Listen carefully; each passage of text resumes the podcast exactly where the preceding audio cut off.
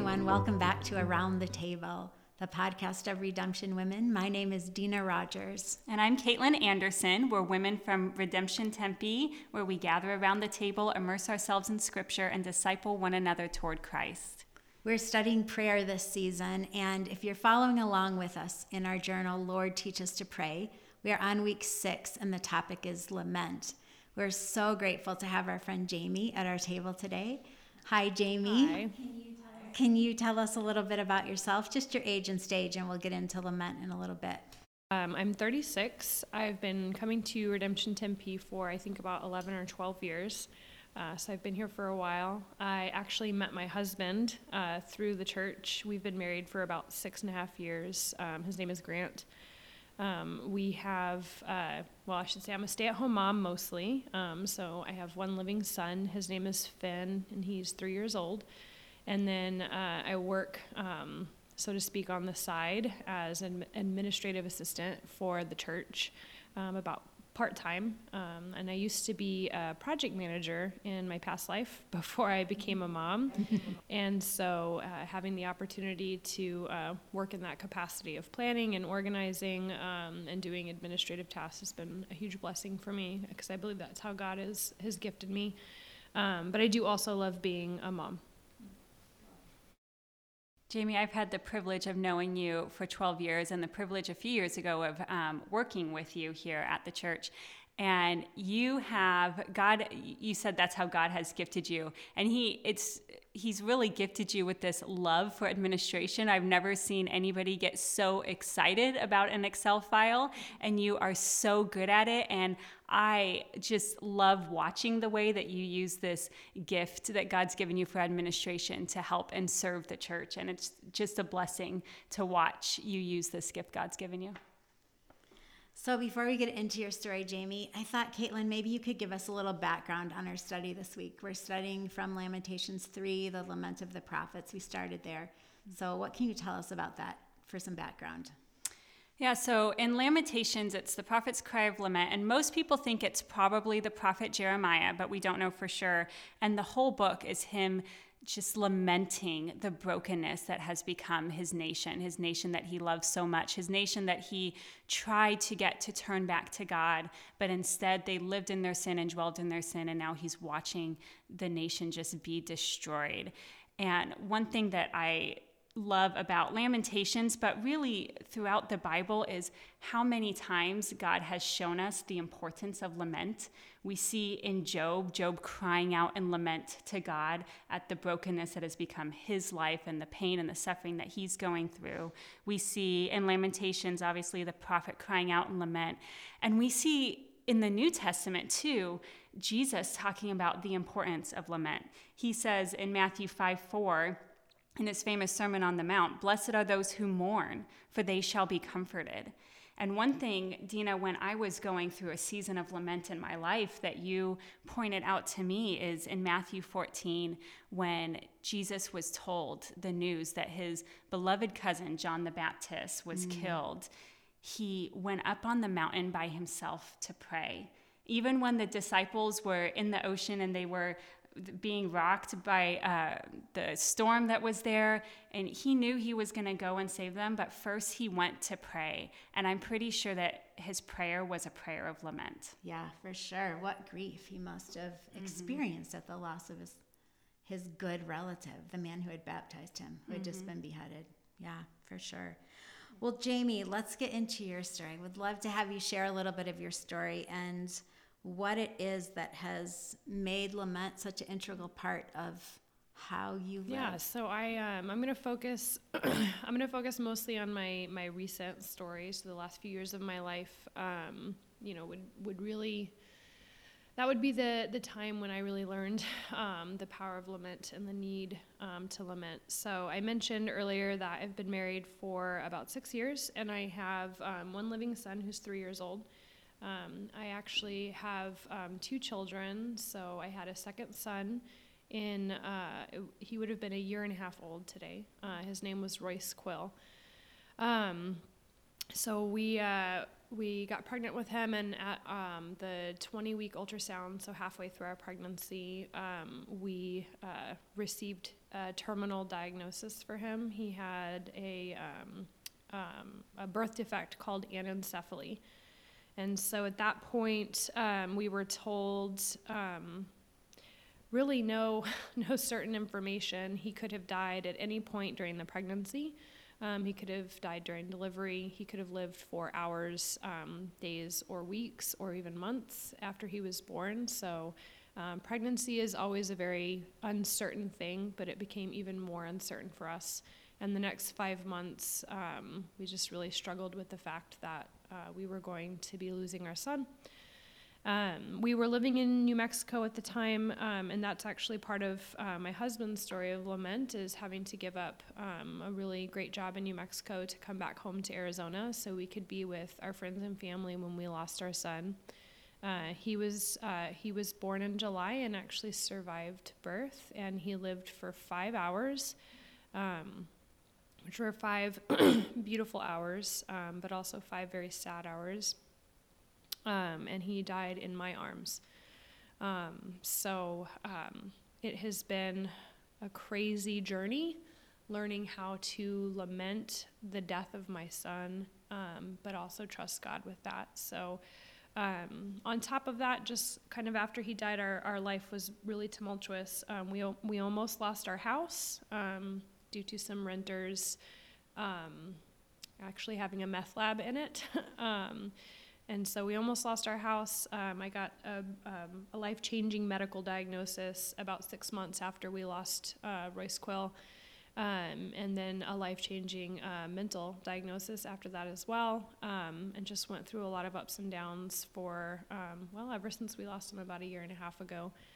And then um, I actually just experienced uh, a miscarriage last week. So we lost another child uh, a week ago. so it's been Wow, I'm so sad and sorry for your loss, but help us know. Well, first, let me ask you this What's the difference between lament and just being really, really sad or being depressed? Like, what's the difference? Yeah, so I've actually had this question before, and I'm part of a bereaved parents support group that I meet with once a month, and we actually talked about this um, kind of the same question a couple of months ago and I think that it's a really good one. Um, I I think that lamenting is a is a very assertive action, if that makes any sense. So um, I'm always going to be sad that my son died. Um, I will always grieve him, um, at least on you know this side of heaven. I will always grieve him, and I'm always going to carry a touch of sadness with me um, that he died. I don't lament 24 hours a day. Um, I have learned over the last few years that lament is a very specific action, at least for me. Um, and I think that would probably apply to most people. Um, and there is kind of also a difference between lamenting and mourning. Um, when I mourn my son's death, um, I'm mourning specifically just that he has died and, the, and his loss and the time I didn't get to spend with him. When I lament, I'm lamenting specifically to God. I am crying out to Him in pain and in sorrow and often in anger.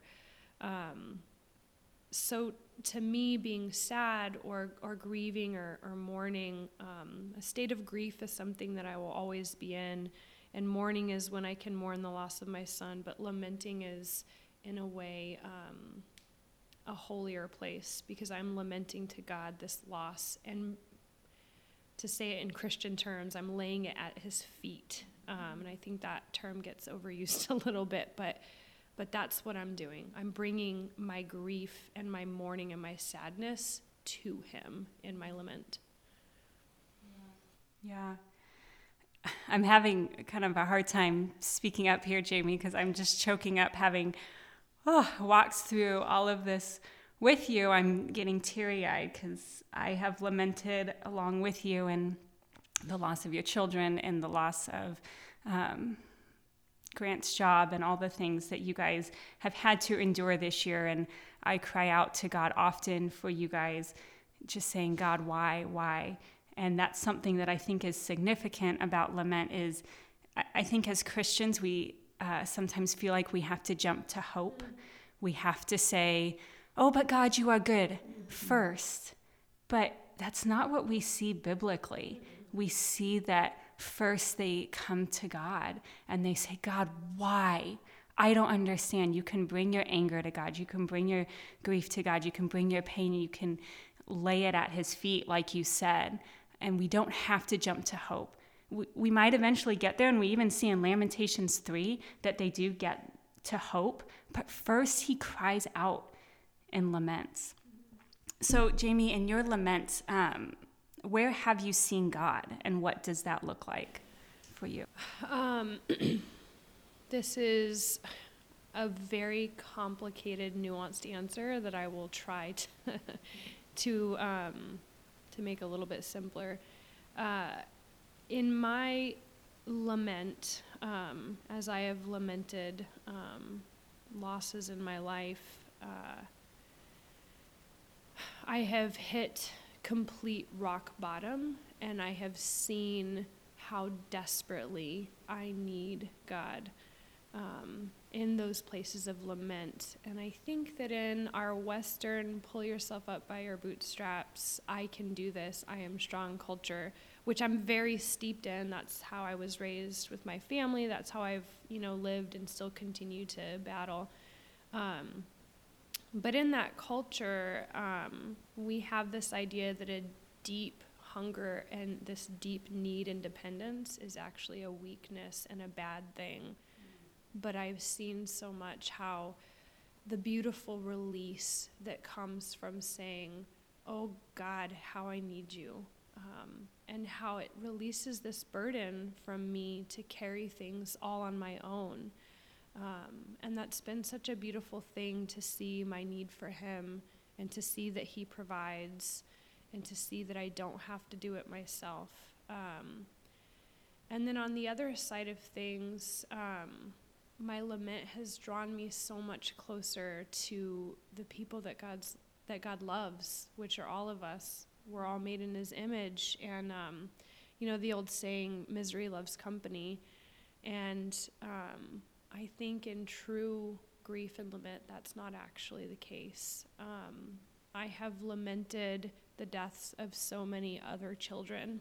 Um, and just the the closeness and the community that comes from truly lamenting for another person. Mm-hmm. While it's incredibly sad, obviously I'm crying just thinking about it. Um, there's just a bond. There's a beautiful bond there that can't be replaced with um, a perfect white picket fence and a life that goes exactly the way we think we want it.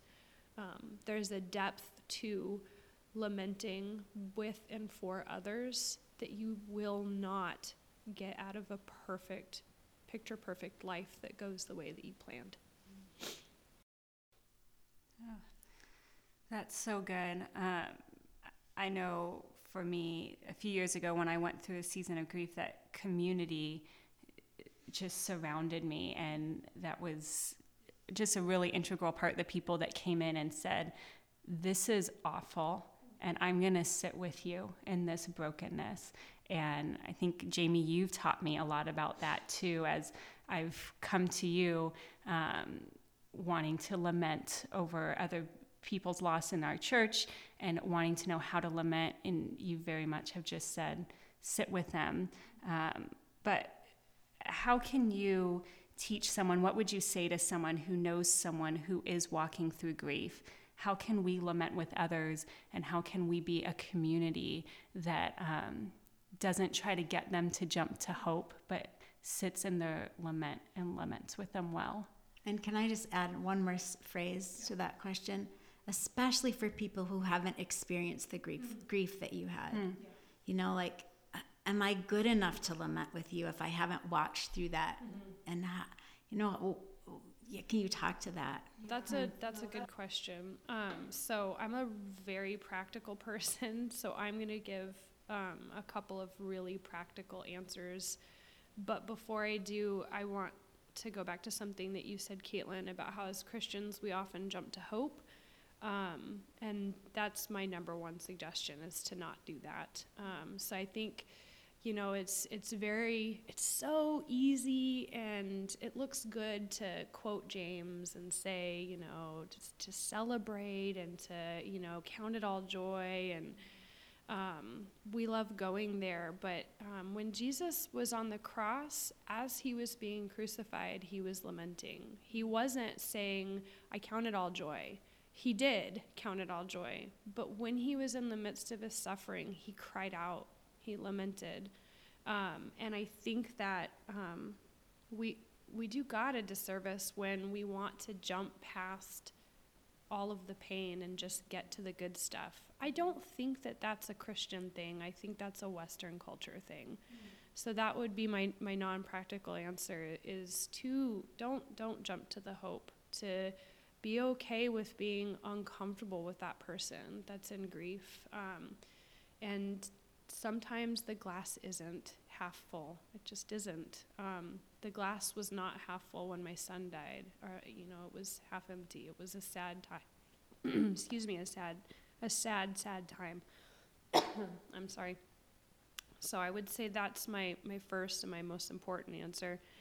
Um, but practically speaking, um, I would say that if you're if you're trying to support somebody that's in any sort of grief, and this doesn't just apply to child loss, this applies applies to any sort of grief or struggle, um, is to not lay it on the other person to tell you what they need.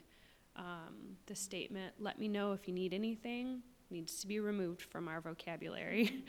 Um, don't be afraid to give specific things. So instead of saying, let me know if you need anything, say, uh, is there something specific I can pray for? Is there a day I can bring you a meal? Is there a day that I can drive your kids to school? Is there a day that I can come hang out with you? Can I just drop off a cup of coffee because you're an introvert and you don't want to hang out with me? um, don't be afraid to give specific, tangible ways to help people. Um, so that would be my first practical suggestion. So, my second practical suggestion would be remembering. Um, I think we are we are to be a, a remembering people as Christians, um, and remember if it is specifically with child loss, remember that child's birthday, remember that child's name. If it's even the loss of a of a, an adult parent or a grandparent or anything, remember remember that person that has died um, if it's not the loss, uh, if, it, if it's not death, if it's the loss of a job, like my husband had to give up a job he truly loved, um, don't be afraid to remember those things and bring them up to that person. I think a lot of people, especially Dina, like you asked, if you've not gone through grief, am I, am I, is it okay for me to be supportive? Am I capable of supporting somebody if I haven't gone through the grief they've gone through? I think the mistake that's often made, and I have made myself um, prior to losing a child, is thinking, well, I don't want to ask that person about the thing that they're grieving because I don't want to bring it up. Guess what? They're already thinking about it. I don't ever forget that my son died. And so if somebody reminds me of him or brings him up, that's a beautiful thing. So I think being a remembering people who are willing to talk about the grief and the pain is huge. Mm, wow, thank you so much, Jamie. I just want to say, Jamie, that's something you have taught me so much is sometimes we don't say anything to people that are grieving because we're afraid of saying the wrong thing. And you've taught me that I'd rather you come to me with a messy jumble of words than to just not come yes, to me at all. Totally. And so I love that you say just keep thinking, keep remembering. You have taught me so much, Jamie, about walking with people in grief. Um, so thank you. Well, we always like to end our podcast asking our guests if they have a favorite prayer story that they could share with us. So it can be about anything, but um, does anything yeah, come to mind? I, I actually have a lot that come to mind, but the one I'm going to give is um, is recent. Um, so as I've just explained, been through a lot of grief um, and trauma and struggles over the last few years. Um, and I've been so amazingly blessed by communities, specifically at Redemption Church. Um, also, just help in counseling, um, our bereaved parent support group that I mentioned. our friends and our family um, have been so supportive. Um, and I've done a lot of work over the last few years. I mentioned that I got a, a couple of diagnoses last year that were, were really a struggle. Um, and recently just had a lot of people praying for me um, to be released from a lot of those struggles. And um, my life has changed pretty significantly ever since really bringing those struggles to God. Um, and uh, and I don't mean in a you know uh, that I was healed of my physical diagnosis, um, but just praying to be released from doubts that God doesn't love me, um, and now finally understanding that I that I am His daughter and that I love Him. And the thing that's, or that He loves me, I do love Him, but finally understanding that He loves me um, the thing that struck me the most in the months following that prayer, um, that answer to prayer, and that release from that state of oppression, um, is that life hasn't gone really great ever since then. I, I just had a miscarriage, and it took us a year and a half to get pregnant again after we lost our son. And for that first pregnancy to end in loss is um, is terrible and it's it's been terrible to lose that child to lose another child um, but I think what that answer to prayer having those people pray over over me um, has made me realize is that I have a pretty skewed idea of what abundant life is. Um, and I think we all do. I think that we subconsciously think that an abundant life is being fulfilled in all the ways we think we need to be fulfilled. Um, but there's still so much pain and lament, even in an abundant life, because we live in a broken world. And an abundant life is being constantly filled with Jesus. Um, and man, I hate to sound like so Christiany, but um, but it's just the truth. Um, and that has been such an enormous answer to prayer for me realizing that abundant life doesn't actually lie in me having tons of kids. I would like to have more, um, but abundant life um, lies in me constantly finding that satisfaction in Jesus. And as you know, as non-practical as that sounds, and it, it you know, people hear that and wonder, what does that mean? Um, it's the truth, and I I couldn't I couldn't have asked for a better answer to prayer than finally understanding that. Beautiful. I love that. I love that you're Christiany. Don't don't apologize for something that doesn't sound practical. I've actually just been really reading and thinking the last couple of weeks about how Jesus was made perfect in suffering. Mm. And my first response to that was, wait, wasn't he already perfect because he's God?